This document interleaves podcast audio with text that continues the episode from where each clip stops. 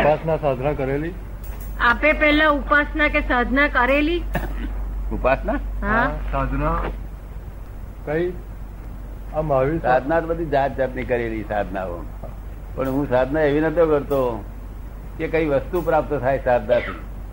મારે કોઈ વસ્તુ જોઈતી નથી સમજ પડી ને? કોની સાધના કરેલી તમે? હમ? કોની સાધના કરેલી? કોની સાધના કરેલી આપે? મારે વસ્તુ જોઈતી નથી સાધના કરવાની જરૂર નહીં ને. જો અમે તો સાધ્યની જ સાધના કરતા હતા. જે જે જે વસ્તુ વસ્તુ નથી અવિનાશી છે. એની સાધના કરતા બીજી કોઈ સાધના હું કરતો નતો. મહાવીર સ્વામી આ ફોટા છે ને? ફોટા? મહાવીર મહાવીર સ્વામી ની કરેલી? મહાવીર સ્વામી ની કરેલી? મહાવીર સ્વામી એકલા નહીં. હું તો રાજચંદ્ર ના પુસ્તક વાંચતો મહાવીર વાંચતો હતો છતે કૃષ્ણ ભગવાનની ગીતા વાંચતો હતો વેદાંત ના ભાગ વાંચતો હતો સ્વામિનારાયણ વાંચતો હતો બધાના મુસ્લિમ ના હું વાંચતો હતો વધારે પણ શું કહેવા માંગે છે? બધાનો આશય શું છે? એમનો કહેવાનો હેતુ શું છે? બધાનું સાચું છે. પણ હવ હવની કક્ષાએ કેવું? હવની કક્ષાએ? પોતાની પોતાની ડિગ્રીમાં. ત્રણસો સાત ડિગ્રી હોય તો કોઈ પચાસ ડિગ્રી પર સુધી આવેલા છે કોઈ એસી ડિગ્રી સુધી આવેલા છે કોઈ સો ડિગ્રી સુધી આવેલા છે કોઈ દોઢસો ડિગ્રી સુધી આવેલા છે. સાચું બધાનું છે ત્રણસો સાત ડિગ્રી કોઈ પાસે નથી. મહાવીર સ્વામી મહાવીરની ત્રણસો સાત ડિગ્રી હતી. એ વધારે તમને આમ એમના ઉપર પ્રેમ વધારે હશે કેમ બુદ્ધ. બુદ્ધ ભગવાને ત્રણસો ડિગ્રી સુધી હતા. ત્રણસો ડિગ્રી. ત્રણસો ડિગ્રી. બુદ્ધ ભગવાનને બેસાડીએ બેવ સમકાલીન હતા મહાવીર ને બુદ્ધ ભગવાન. બુદ્ધ ભગવાન નહીં બેસાડ્યા હોય મહાવીર ભગવાન પેલે બેસાડ્યા હોય. બે વાતો કરતી કરતા હોય.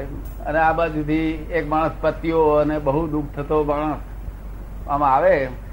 બંને દેખવા બંને દેખવાનું કામ કરે છે. શું કરે છે? બંને દેખવાનું કામ કરે. મહાવીરે જોઈ શકે છે બધી રીતે.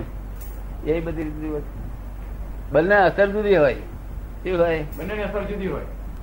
સેન્સિટિવ થઈ જાય. બુદ્ધ ભગવાન મહાવીર સેન્સિટિવ ના પાડે. એક પરમાણુ હાલે નહીં મેં. જો? એક પરમાણુ ના હાલે. કારણ કે અમની અનુકંપા છે. શું છે? અનુકંપા.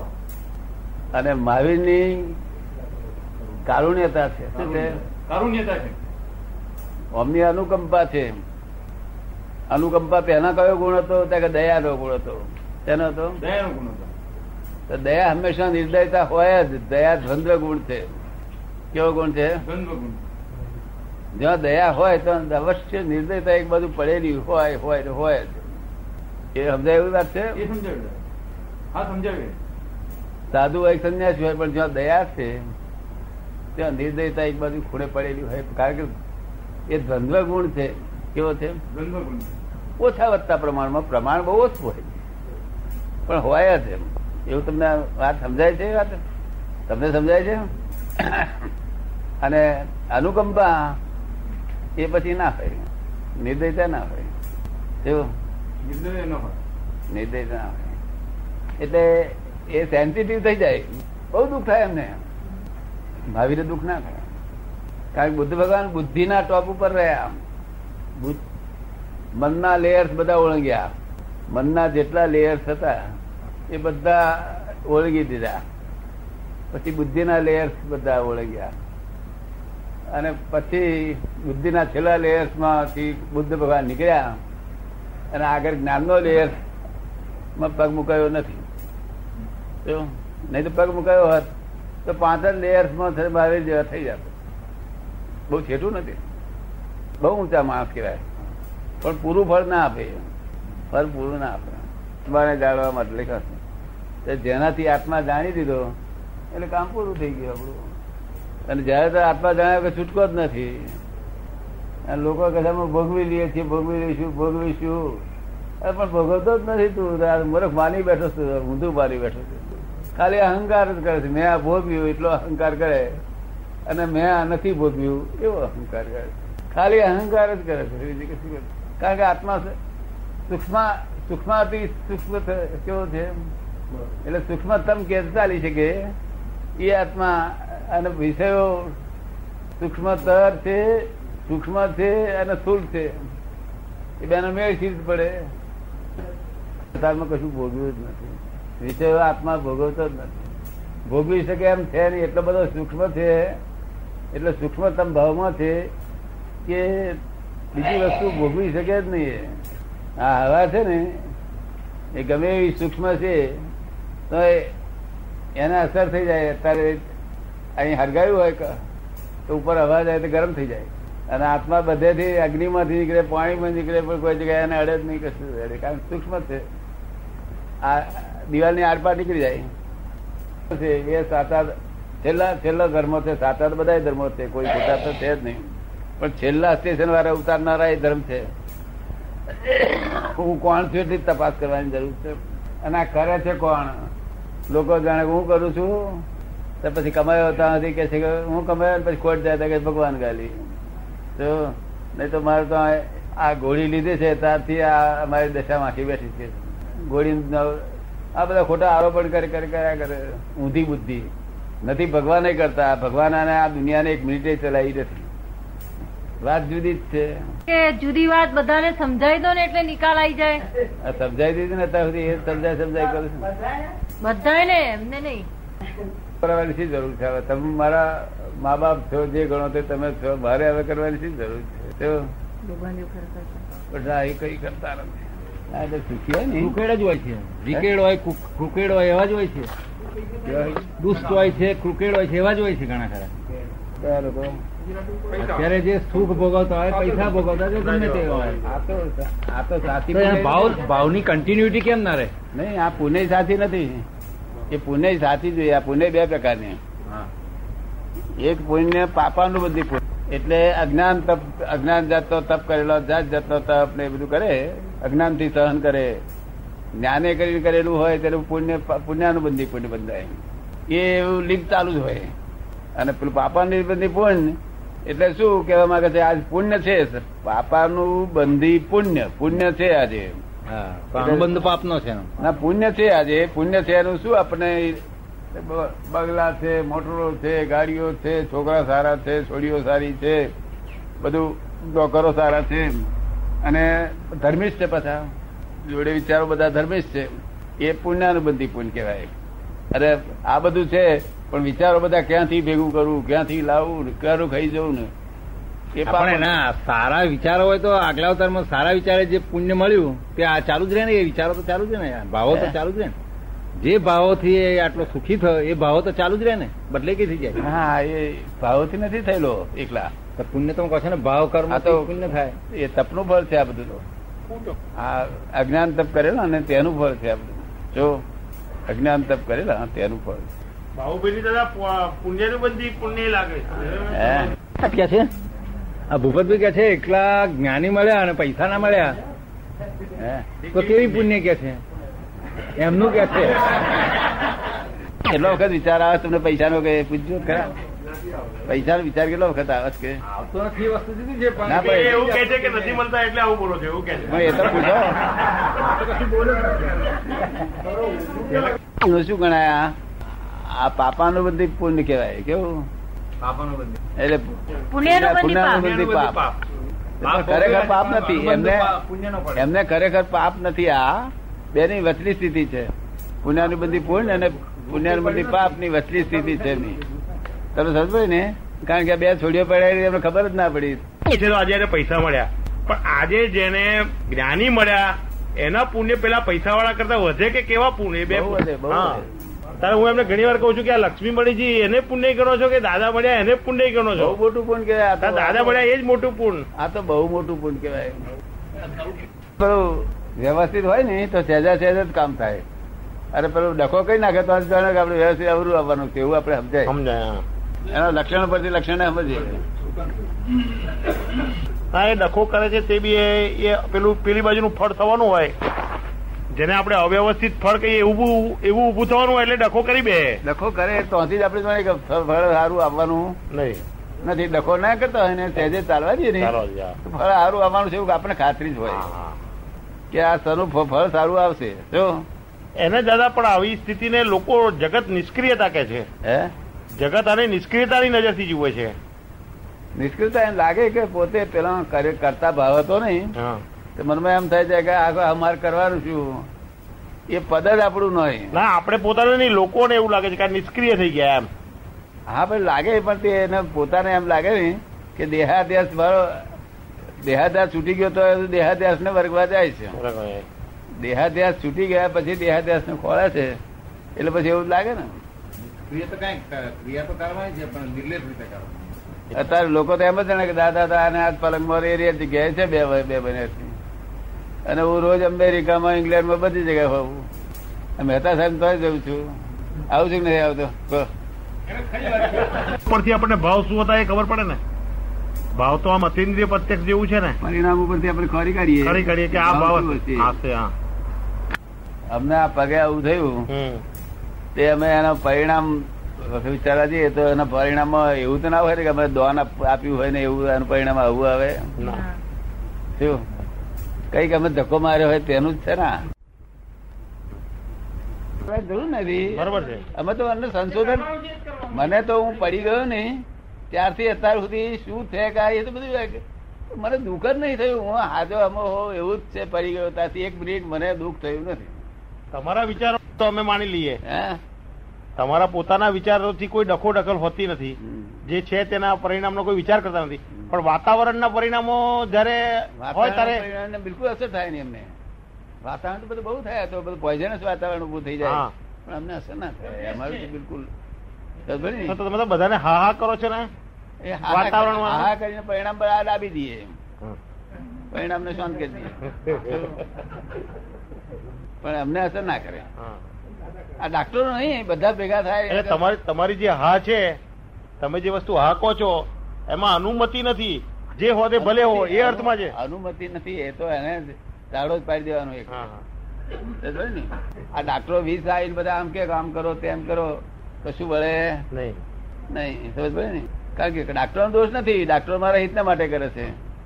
પણ હકીકતમાં શું બનવાનું છે એ મારા લક્ષમાં હોય. જો એમાં થોડું આગુ પાછું દેખાય એ વાત જુદી છે. બાકી એ તો હું ચોખ્ખું જ કહી દઉં. રાતે તમારે ગયા પછી ડાક્ટર આવ્યા હતા. જો વાંધો અમારે મેળી આવવો પડે. વાંધો ના ઉઠવો જોઈએ. અહીંથી બહાર ગયો તો વાંધા સહિત ના જવો જોઈએ.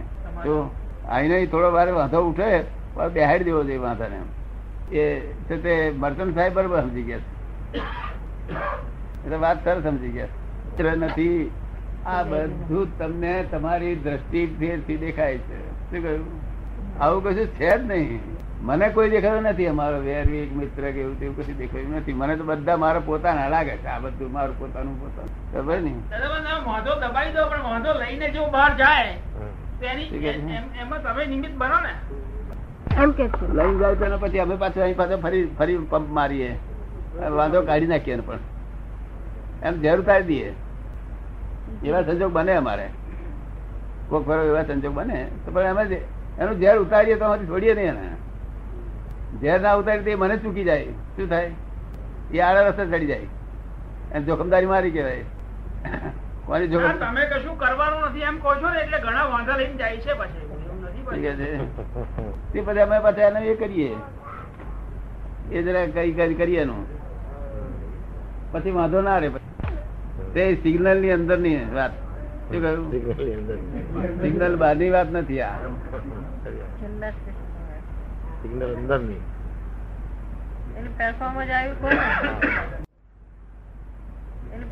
કહેતા નથી. દરેક વસ્તુની હા કહો છો. પણ આ જગત જે આને સમજે છે કે અનુમોદન સમજે છે. પણ તમારું અનુમોદન નથી. તમારે કોઈ જોવા દો શું છે? એમ કરીને હા કહો છો. ના આ ને ના એક ફક્ત એ છે તે વાવટા છે. શું છે? વાવટા. તમે ના કહેશો એટલે બધો લાલ વાટો થયું પડે. હા. હા કે છે એટલે ગાડી શું કહ્યું? એટલે અમે હાથ કહીએ દરેક બાબતમાં કહીએ. તમે ચોર છો તો અમે કહી ગયા. તમે સારા માણસ છો તો તમે ગયા. તમે જ્ઞાની છો તો અમે ગયા. શું? ના કહ્યું વાંધો ઉઠાયો. લાલ વાટો થઈ તમે ના કહેતા હતા કોઈ ફેર પેલા લાલ વાટો કોઈ ધરતો હતો? એ- અર્થમાં મેં નથી પૂછવા. ના એમ નહીં. લાલ વાટો ધરી તમારી આમાં છે ને એસરસન બી નથી આમાં છે પાત્ર અમારી અનુભૂતના કઈ છે નહીં. આમાં નામ. હા. નામાય ના હોય. ના આમાંય નથી તમે. એટલે તમારી આનો અર્થ શું થાય છે? કે ભાઈ આવો તો શું છે? લાવો જોઈએ. એ અર્થમાં તમે હા કહો છો.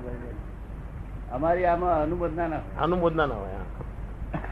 ત્યારે લોકો મોટા ભાગે અનુમોદન સમજી લે મારી અપેક્ષા બરોબર છે એમ કહીએ. શું કહ્યું? અરે એ પાછું એ વાત પેલા પેલા પરથી સમ- પેલા તો ના સમજાય. તમારી પેલી વાત ઉપરથી સમજાય એક વખત બોલ્યા છો. કે આ પેલા સમજાય નહીં. હા. પણ અમે તો એના વ્યૂ પોઈન્ટથી આમ પહેલેથી નક્કી જ કરેલું હોય કે એના વ્યૂ પોઈન્ટથી અમે આ કહીએ છીએ દરેક ને. એના વ્યૂ પોઈન્ટ કારણ કે હું આ ના કહું તમારે મારે હવાર સુધી ઉભું રહેવું પડે. હું ક્યાં બેહરું અને દાળ ચડી ના હોય. હે? દાળ ચડે એવી હોય નહીં એમ ને? દાંત ચડે જ નહીં. ચડે જ નહીં. હું આટલા પ્રકારે દાંત ચડવા માંગુ.